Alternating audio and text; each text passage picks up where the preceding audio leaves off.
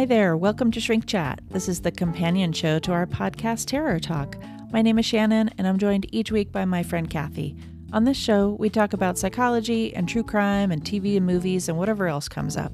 It's a bit looser, so hang out and welcome to Shrink Chat. Hi, everybody. Welcome to Shrink Chat with Shannon and Kathy. Hi. Hi, it's so glad to have you back.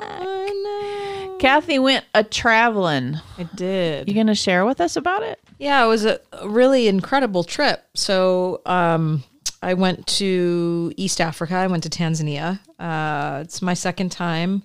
Very different trip this time. I love Africa for so many reasons. Um, mostly because I get away from people and I get to see a lot of animals. But this time, um, I was really, really in the midst of nowhere, up far and away. But I mm-hmm. climbed Mount Kilimanjaro, which was a really, really, really m- mental and physical, like pushed myself to uh, limits that I didn't think my mind or body could ever go. The the climb is 19,340 feet, so it's about 10,000 under Everest. Um, 10,000 is really not that much. We did 10,000 in a day, if that tells you anything. Um, I can say that um, summiting obviously was something I'm really proud of and just really fortunate to be able to sit here and say that I'm privileged enough to be able bodied and fit and healthy enough to be able to see the very, very top of Africa. So Kilimanjaro is um, the highest point in the entire continent, and it's an inactive volcano that has not erupted in over 5,800 years, close to 6,000 years. People have been climbing it for a long time. So you get to go through all these different parts. So, so it's not like climbing a mountain. You're walking through volcanic ash. You're picking up pieces of tanzanite. I mean you're seeing things that you don't necessarily see um, the higher you go clearly it gets harder and harder and they acclimatize you but you don't know if, if you're going to be able to make it to the top and there's anywhere between 55 to 60% of people who start get all the way to the top of Uhuru Peak, which is the very, very top. Second to that would be Stella Point, and then third to that would be the base camp. I did make it all the way to the top, and it was the most incredible experience to be able to stand up there. You're over the clouds. And the night that you summit, you actually start at midnight. Um, and we made it people make it between like six and eight hours. We made it in six hours and 15 minutes to Stella. And then I think at 7.08 a.m., we reached the actual peak and you look over and the sun's rising.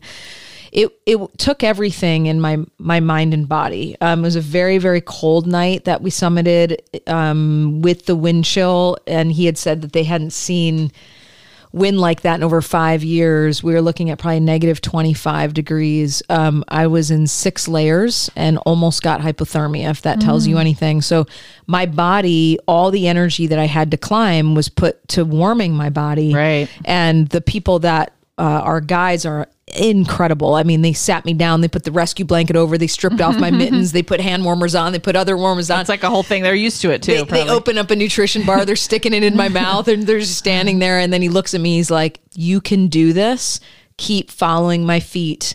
You will stay warm. Because there's a difference between someone who's being affected by altitude sickness versus Right. someone who's cold. Yeah. Um, but he told me after, he's like, I didn't want to tell you in the midst of it, but I did think that you might have been going into hypothermia and I had to keep you moving. Yeah, yeah. And so the most remarkable point was around six o'clock that morning, I'm like, I don't even know what's moving my legs at this point. Now we're probably at about 18,500, 19,000 feet. And he goes, Kathy, Kathy. Um, he's got this thick Swahili. He's our guides were amazing. I go, I'm like, Boca, I can't do this anymore. And he goes, look up. And I saw the first sign at Stella Point. Um, and I just bawled yeah, like, oh my God, I made it. it was it was the and then we stayed at Stella for about 20 minutes and then we walked up to Uhuru Peak and and you get to see the crater and you um but it's what I what I had posted on my site on Facebook and Instagram was to me it was such a metaphor for pushing through unpredictability, fear, all of this like mental stuff. Like the physical piece is one thing yep. but I trained for this and did a lot of spin and running through trails and all that, knowing that I had to increase my lung capacity and all that. So that I was prepared for. There's something about overcoming the mental obstacle because at and one of the reasons you climb at midnight is so you cannot see the top. Yeah. And they do that intentionally because it will psych you out. If you're starting at 15.3, Fair. you've got to go to 19.3 at Yeah. that altitude. He's like, if we let you start during the day, most people won't make it. Yeah. Psychologically. And that's, you're already six days in Yeah. at that point. Yeah. You're already exhausted. You're already, you're already five and a half days in at that point. So, um, it was the most remarkable, but by far the most challenging and and I think when we came down that day, you go up. It was five hour. Uh, took us six hours to get up, three hours to come down. I had a two hour nap and lunch, and then another four hours down because you. So it was a good fifteen hours of climbing that day. By the time we got all the way down to that the the camp that we needed to be at, I sat down and I just went into a hysterical cry. And it and my friend goes, "Are you okay?" And I said, "I'm. I've never been this exhausted yeah. mentally." Yeah. Yeah. Yeah. Yeah. Because once you start to go down, all the trails start to look the same, and you actually start to like your mind starts to fuck with you, and you're mm-hmm. climbing down all these rocks. It's it really is mentally the most tedious task I've ever done. Yeah. I can, the depletion Depletion. that comes where it's just the depletion is the word I keep. That's totally of. what it was. And I still feel like I'm experiencing a little bit of it. I still feel like I have some adrenal depletion from it. Yeah, my my assumption uh, would be that there is a lot of good that can come from that kind of depletion. Um, there might be side effects to that in the upcoming weeks where I still feel physically. the emptiness of that moment and your ability to recognize the emptiness of that moment and to be empty Yeah. i think that that is powerful I think what's really interesting is well, I did Machu Picchu a couple years ago and that was hard, but but to me, like nowhere near this. yeah Um and yeah i don't remember this reaction from you from no, I mean it was hard. I mean, you and were it was, proud, It was yeah, it was hard and it was fun and it was beautiful. This is a this is far more dangerous. yes and intense and and so i think like what you're describing is really sitting with me right now because after we did this we flew out to the serengeti for a few days which was a really nice relaxation but i was still on vacation i was still kind of amped and excited to be on safari and all that and since i've been home and we're we're pre-recording this is my third i got home late Thursday night. So Friday, Saturday, we're recording on a Sunday. It's really my third day.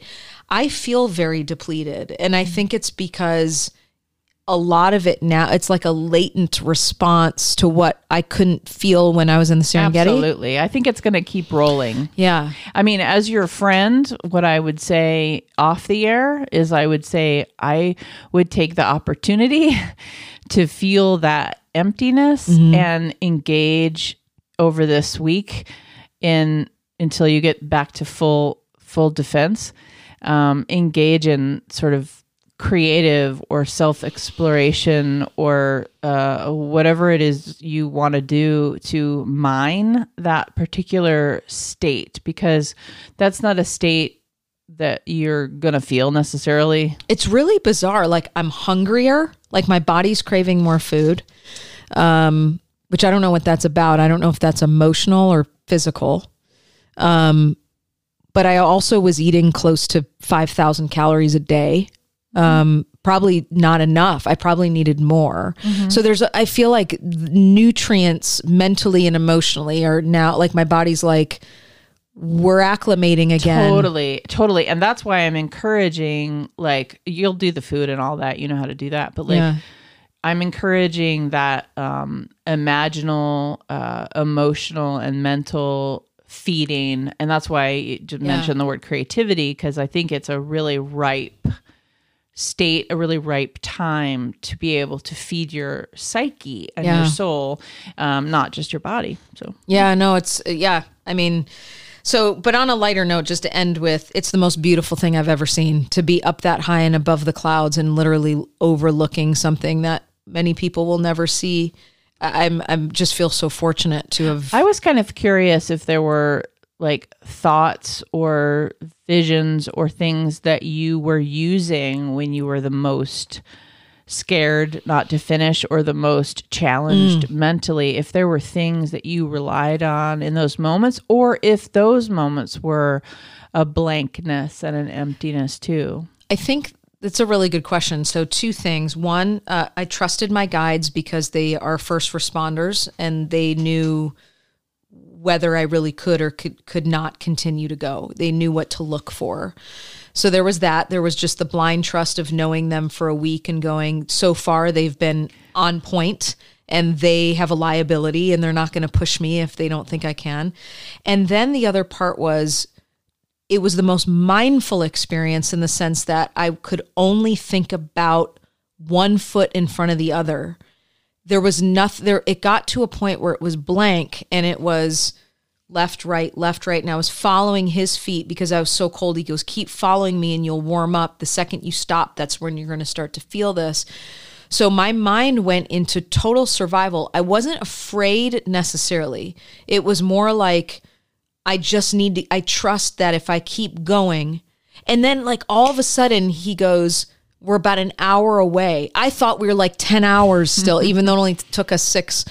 Um, all it was like I don't know where time had gone. It, there's almost a dissociation that happens that I remember looking at him and going, "Who moved my legs? How am I here?" how did i get here because you do get to a point because all of my my energy had gone to preserving my temperature i was running on empty mm-hmm. and had no a- appetite because of the altitude and all of that. So they were literally forcing protein bars down my throat that i could only eat about half of because i thought i was going to vomit. Yeah it's too much. And it was it's literally you are in pure survival present moment it's all you can think about Well, and that's the other thing that would be amazing for you to pull out of it, or for anybody that has any sort of like anxiety. exactly Or any it's of one of the reasons i did it Is that absolutely is that you I you have the potential to kind of like through whatever exploration you choose to engage in in these following weeks, you have the potential to really hone in and and and trap that feeling Yep. of being able to mindfully get through things. That's the- 150%. And I walked away from that and said, wow, it took me being 19,000 feet up plus some where no one could technically, I couldn't call my sister in law. I couldn't mm-hmm. check in. That, that was another thing. A week of being completely off Wi Fi, not being able to contact people. I mean, my friend was there, but you know, there were things like from altitude, I would wake up and my eyelid and face would be totally swollen. And I'd have to look at it and go, I'm okay. This is just altitude. But you, I looked at my face. I'll show you a picture, and I'm like, ah, my face is melting. I'm only 43. You know, it's like I, I was like, what is going on? You know, I mean, I, and she's like, I think it's the altitude. And I go ask my guide. He goes, it's because my face is melting. I mean, my eyelid looked like someone had punched me in the face, and like you wake up like that. And then there's another morning that I'm trying to do something, and my hands are totally shaking. So then all of that somatization, that anxiety, and I had to hone in on that and go, "You're fucking fine. You are reacting to." Feeling out of control, your hands are shaking. Now you're developing this somatic feeling that something could be wrong or neurologically wrong, which none of that is going on. It's all of the all the stuff coming in that's going. If something bad happens, you're not going to be able to make it to the top, and if you don't make it to the top, you're a fucking failure. Which is not the truth because it's really hard, and many people don't make but it. But that's what I asked. One of the thoughts that kept you going was that thought is that you Yes. wanted to succeed. Yes. Yeah, and so. I had to get through all of the somatic, hypochondriacal, anxious, weird shit that happens to your body as you start to get higher and higher and go, knock it off. You are fine. And um and it worked. Yeah. Some at some point, Shannon, when that stuff like I would wake up and maybe it was worse the next day, I'd go, eh, I got to a point where I just let it go. which is amazing and Which so, is- and so and so keeping that and holding that and putting that in a in a box that you can access is so powerful Right. and how to figure out how to tap into that when you're going to be really far away from it Yeah. eventually mentally, right? Yeah. So it's pretty I just- incredible. I think that's awesome, and I'm really, really happy It's an for you. exercise in mental health for sure. Oh my god, for sure. Depleting the body to tap into the soul and the mind is like boom, do it. And then when it's over, you're all of a sudden fine. like all that stuff like Yeah. starts to go away and you're like, well, You're like, where was all the drama? yeah. Why why am I not in the drama? So, So we'll turn left now, and you were looking for something lighter. yeah. I've got it for you. Okay, I want to I want to see it. Okay, so here's what happened. Um, our friend and patron, Ice, Oh. Iceman, decided he needed to send you something. And I believe that this thing came out of a conversation on the Discord. But I- what's going to happen now is you're going to open the Amazon box Okay. that is to your right, which I have opened for you. So all you have to do is flip and look. so Got it. go for it. First of all, um, Mm, ahead. I love ice Yeah. and our conversation, so it doesn't surprise me that you would do something like this. But now I'm very curious. I'm going to open it. Oh, yeah. Okay, good. So she's got the. Oh my god! oh my god! This is. I, I'm gonna have to pose in the picture where he's holding it in his lap. Okay, so so let me describe what I have here. Ice, this is fucking hysterical and terrifying. So we watched a movie called Clown Motel, Clown Hotel, Motel, right? Motel, yeah. think, yeah. Um, so it's a com- this is a combination of a couple different conversations we've had. I'm terrified of clowns in general, but we watched this movie called Clown Motel, and there's a scene that I mean, none of the scenes make sense, but there's a scene where like one of the the human non clowns is getting. I guess sodomized Yeah. by a clown and then he's sort of out of it and the next scene he's being wheeled out and he's holding a piñata and, and I says something like, "I why is is that a pinata?" and I don't know what it was about the way he typed it and just the intonation, but I fucking lost it, and it became this ongoing joke of, "Is that a pinata?" So I have a clown pinata. It's the head of a clown. it's the head of a clown. We'll take a picture. this is awesome, Ice. Thank you so much. I love this. I'm told it holds three pounds of candy. So We're gonna stuff it. my thought was is that we need to stuff it with three pounds of candy. Yeah. And then I don't know for Halloween. Beat the shit out of I it? I think you need beat to- it open? We'll hang it literally from the middle of the studio. I, am just automatically looking forward to this Halloween being so much better with now the pandemic becoming under control and people getting vaccinated. I think we're going to do some cool events. So, so exciting. yeah. So anyway, there's your clown pinata. I love this. Uh, I- I've been waiting to give that, That to you. is so funny. Amazing. Thank you, Ice. All right. So now the next thing we would like to do is a little Oh, sex with girl.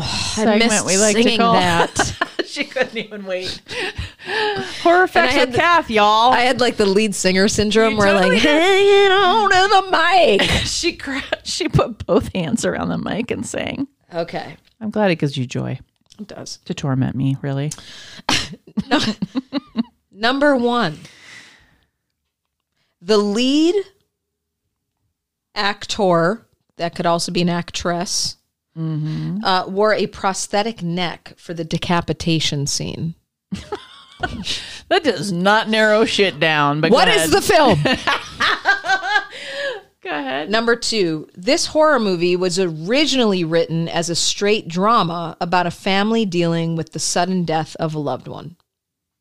Number three, the cast co- coincidentally had the same dynamic as the family. So I guess they played out, which Doesn't shock me at all. no, it's just like group therapy, right? Yep. Totally. Um, number four, an Australian theater accidentally played this trailer before the movie Peter Rabbit.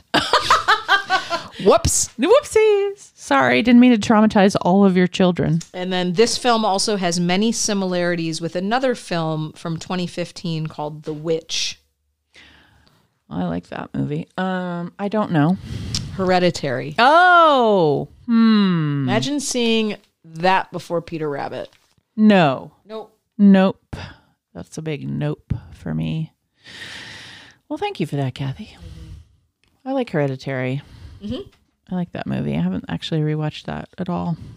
Um, I was going to mention a couple of things. I think you have a thing to mention as well, but I just wanted to mention really quickly that there's that one of your favorite movies turns 20 this year, The Others. Oh, is that already 20 years old? Yeah, it turned 20 this year, as did Jason X, by the way.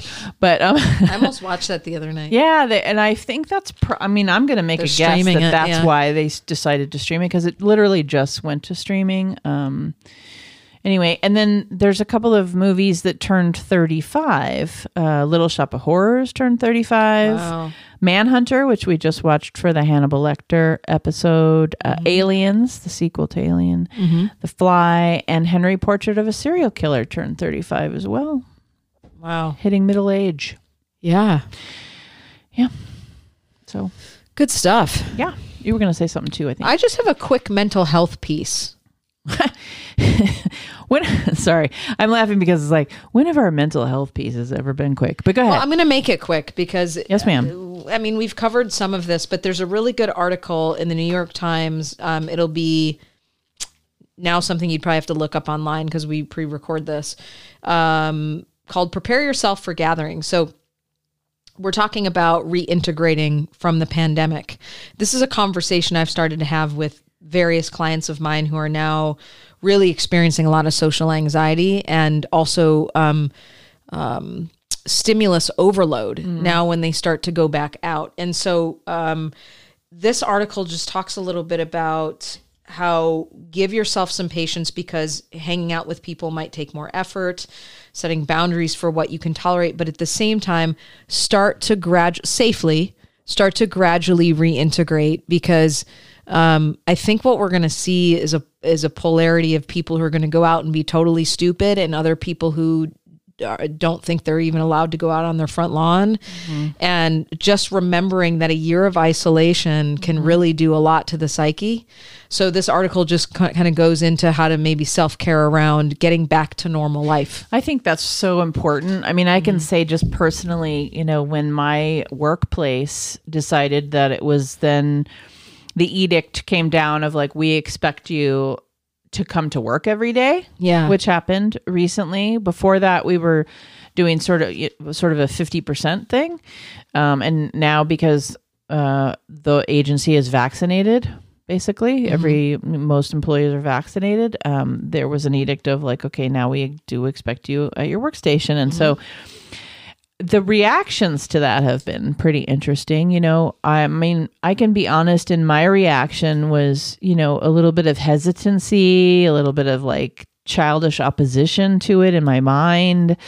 And i re but i of course i mean not of course but i did realize that mentally it was going to be better. Like i mm-hmm. needed to do that.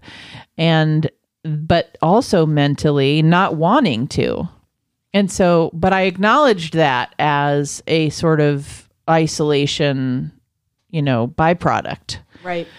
that it was just not wanting to you can just i just felt the feeling that people must feel when they start to have agoraphobia or anything like that where i i mean i didn't have those feelings but i i got a little glimmer of the oppositionalness that i had to like leaving to go to work and being around a lot of people Yep.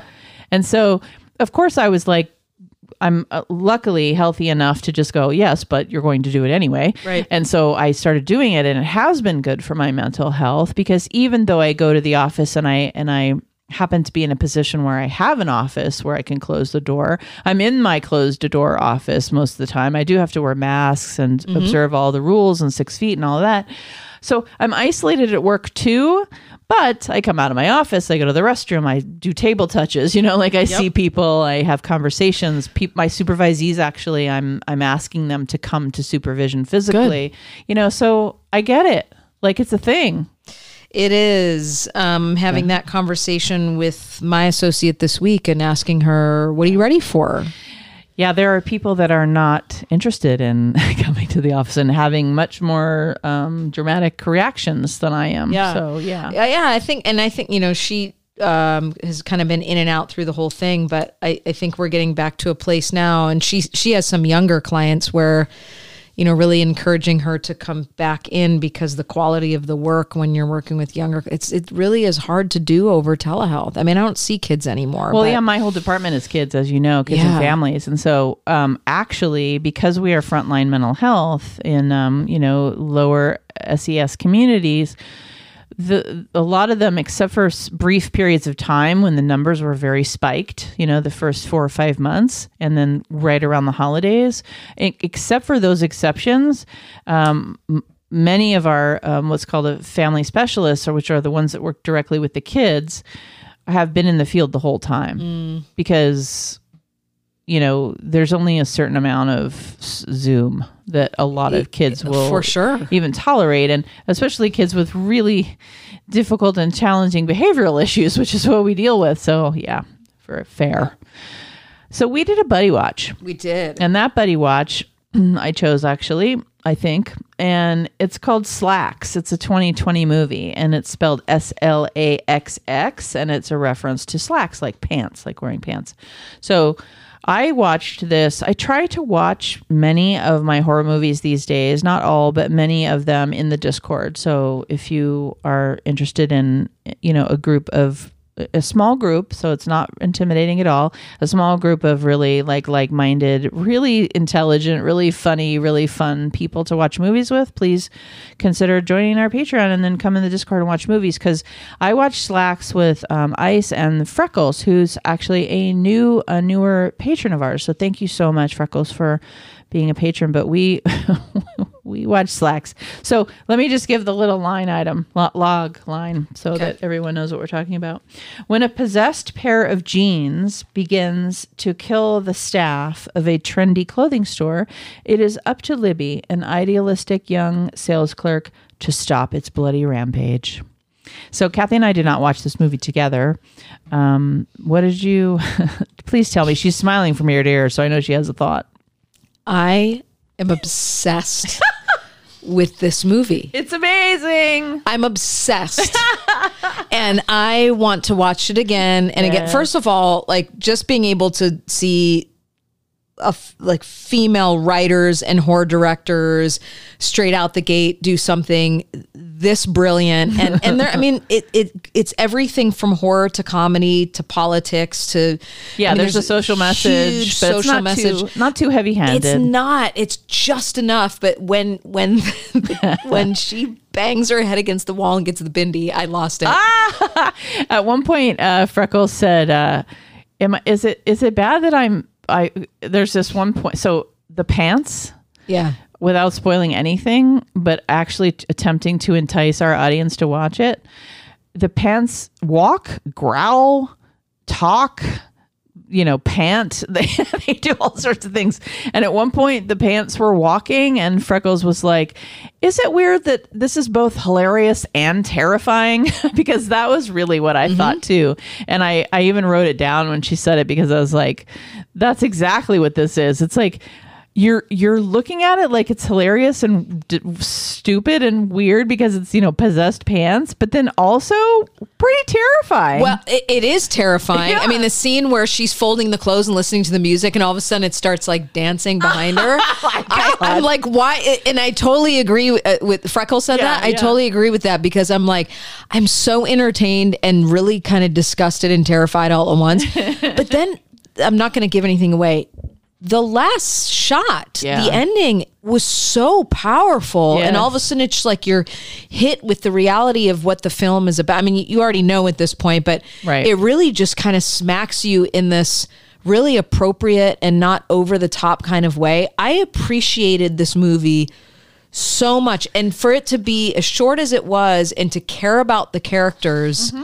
and to be invested in the story, loved it. I was so happy because I had been following. I mean, I had talked about it on the show. I think I did I- it as you a I news both- item. you and I both had, yeah. I had been anticipating it, and you know, so much of the time that doesn't go well. Right. Uh, but I also, you know, I mean, killer jeans, like killer pants. Like I was at least going to be amused. Yes. So I knew that it would at least be fun to talk I about. had no But it was actually good. I had no expectations. I was like, okay, we'll see. You know, a lot of these are like whatever. I was like, This is awesome. This is so fun. Okay, cool. Yeah. Awesome. I'm I'm just so glad we both I hope it gets more hype. I hope it does too. Well, we're doing our part. That's all we can do. we're hyping it right this minute. Um, I would like to talk about a movie that kind of goes along with that, that is a very different kind of. I watched a movie called Killer Sofa. 2019. So this movie keeps kept coming up in my prime recommendations. You know how you watch some shit and then some other Yes. shit gets recommended. And so w- while I was you know, we were watching the Slaxx movie. I was like, I would like to watch some more movies where inanimate objects come to life. And so I watched both Killer Sofa and Killer Donuts.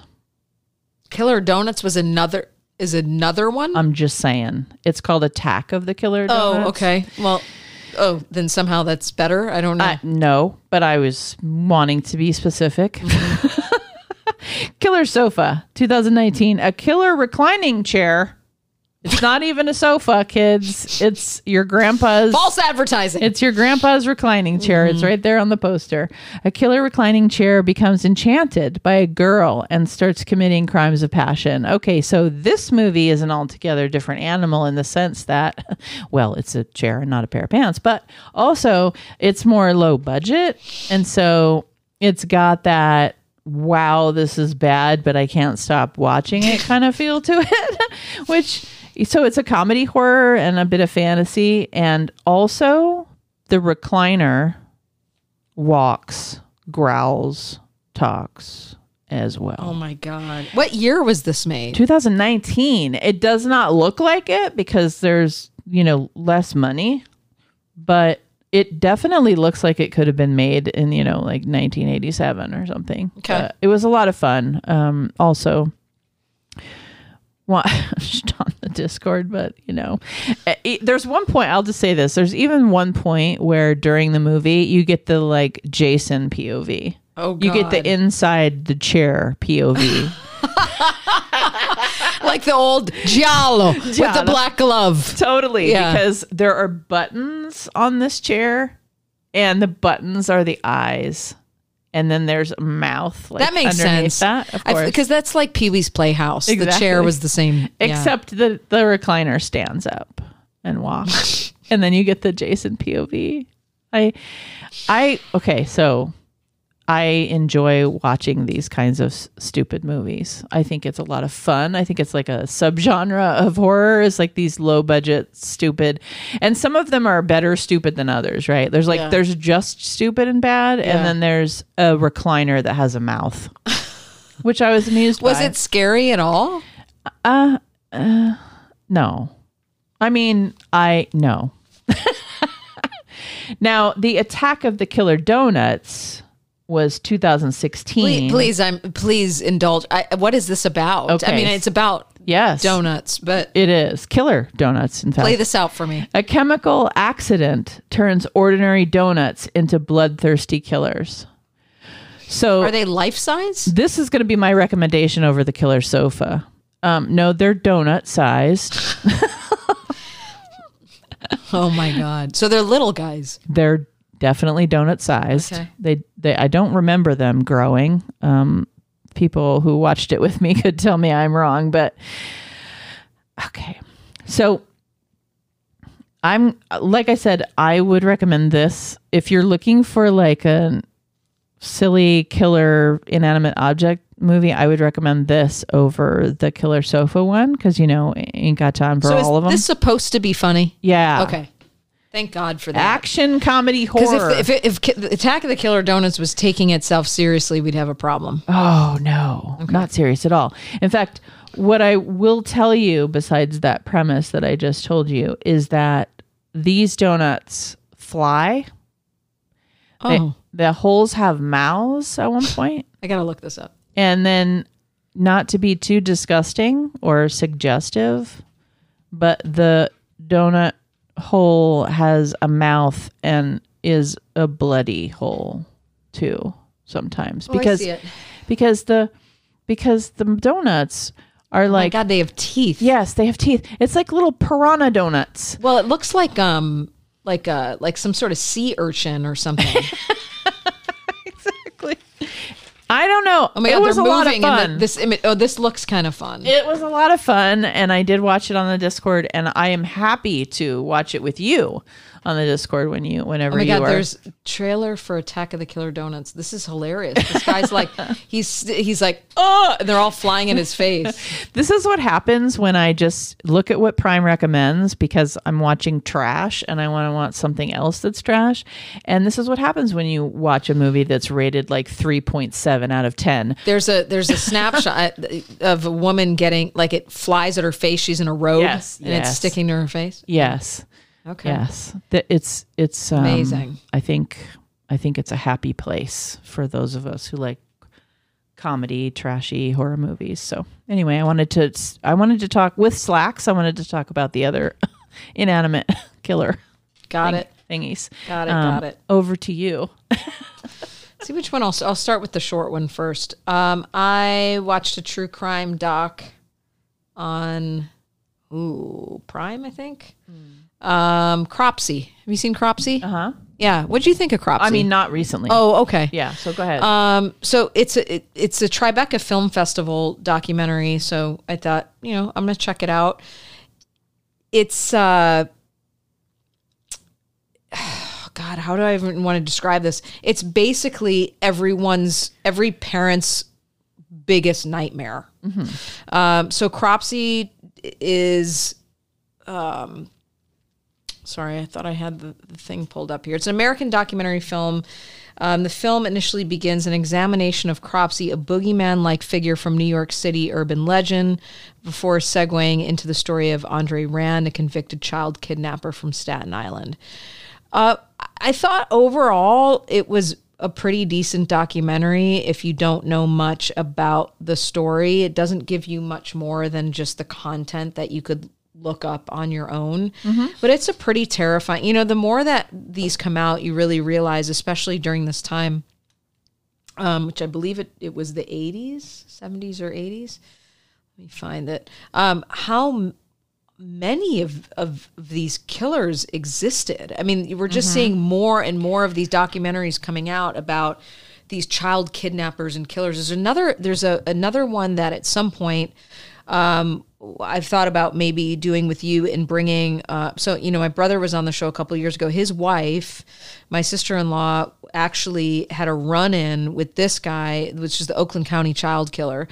This is a I, I, you know, I grew up in Michigan, and it was a really big case at the time. And she had um, contacted people and, and and done some background stuff on this because she's pretty sure as a as a child, the car the car that pulled up that wanted her to get it. She's ninety nine point five percent sure that it was him because it fit in with where she was, where he was located at the time, Uh, and so this this sort of reminded me of that. And Okay. um these are those documentaries that really freak me out because it really is the you know we've talked we talked about uh, the boogeyman on a, a patreon.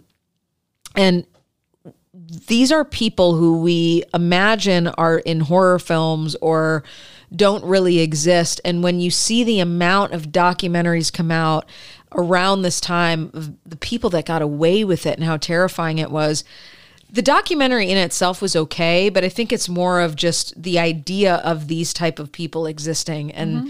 so overall i mean it was pretty decent. It was an average documentary but the story is pretty interesting. Yeah, and and maybe m- might urge people to look into the story just by Well, and, and I think there's a lot around like at, at the beginning of this, they thought that Cropsey was sort of an imaginary urban legend, and then they started to realize, mm, okay, this urban legend has come to life, and this is a, a real person. This is Yeah. happening. for sure. Yeah, Awesome. You got another one? I do. This one, I I don't know if you. I'm sure you've seen it because you've seen everything, but I just don't remember if you've, I don't remember if you've talked about it. Very unassuming, at least for me, it was when I I I had a lot of time flying back on the plane, and I'm like, let's see if there's any good horror. And I just got captured by this movie, and I don't know why, and I don't know if I'm because it, it got like whatever reviews. Did you see the Empty Man? Mm, but it's really um it's really it has a lot of traction in my horror community. Holy shit. that I go through. Yeah, yeah. So, on the trail of a missing girl, an ex-cop comes across a secret, uh, a secretive group attempting to summon a terrifying supernatural entity. Okay, first off, that description Yeah, is very unappealing to me. right. Okay, because supernatural stuff is just overdone. Generally speaking, you don't like it. Generally speaking, I'm like, eh, it's going to be a four out of ten. I loved that the actors that they used were like semi-known. Not so you're watching it feeling like you're really in it because not big stars Right. the lead guy um god what's his name james james badge dale was awesome Uh-huh, nice. and he plays the lead dude he's like the detective anyway there's such a there's a mental health piece there's a supernatural piece there's a horror piece there's a suspense piece there's an action piece. I was like it was two hours and 17 minutes. Wow. films like that for me i usually have to watch in pieces. And i mm-hmm. understand i was on a plane but i could have stopped it and gone to something and come back. I was so captured by the story and and the plane was all dark. Yeah, perfect. that i was like i felt like i was on this run with him That's amazing. Yeah, lately I've actually been um, watching movies in in the studio, actually with Mm-hmm. um, uh, like through my computer and monitors with headphones in and Yeah. the lights off because that just gives no you, you that have to the vibe. ambiances especially So- without having movie theaters right now Right. And I'll take that as a note because what I'd really love to do is watch that maybe before this airs and then I can let you know because that sounds right up my alley. oh it's so good And and like I said, the horror communities that I sort of travel in online have been talking about this movie. So I was it's been on my list. so pleasantly surprised and everyone in it That's great. everyone's good i don't think there's a bad performance in it That's amazing. Yeah. How often does that happen? i know Especially with unknowns, right? yep I love that. And I do I do love a, a good movie with unknowns in it because it really does. Well, a lot of times with these lead actors too, like these, you know, because he plays a very authoritative, you know, he he's a retired detective, and they can be very one dimensional.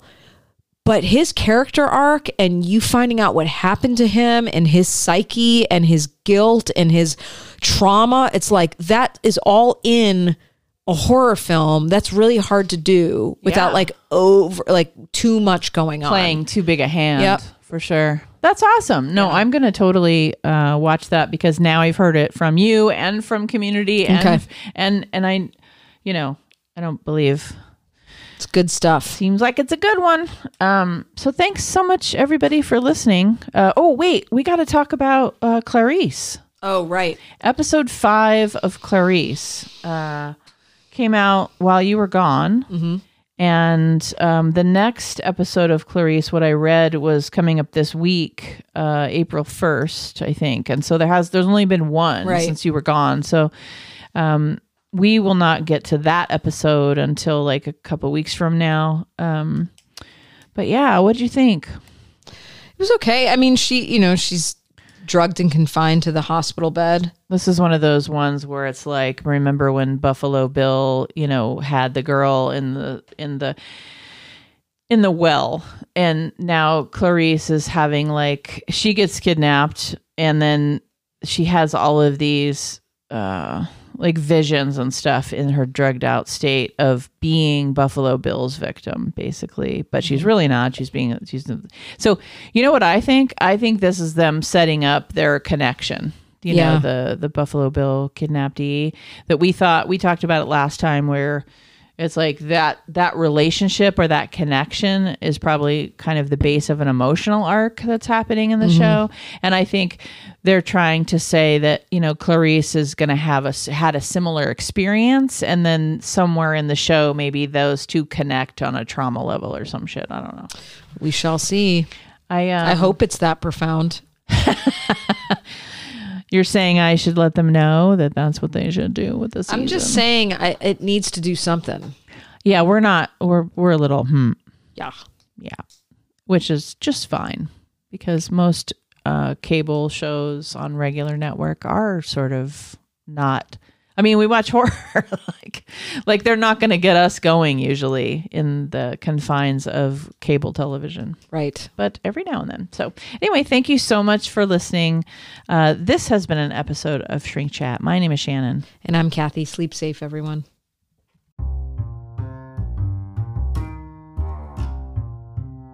We hope you enjoyed this episode of Shrink Chat.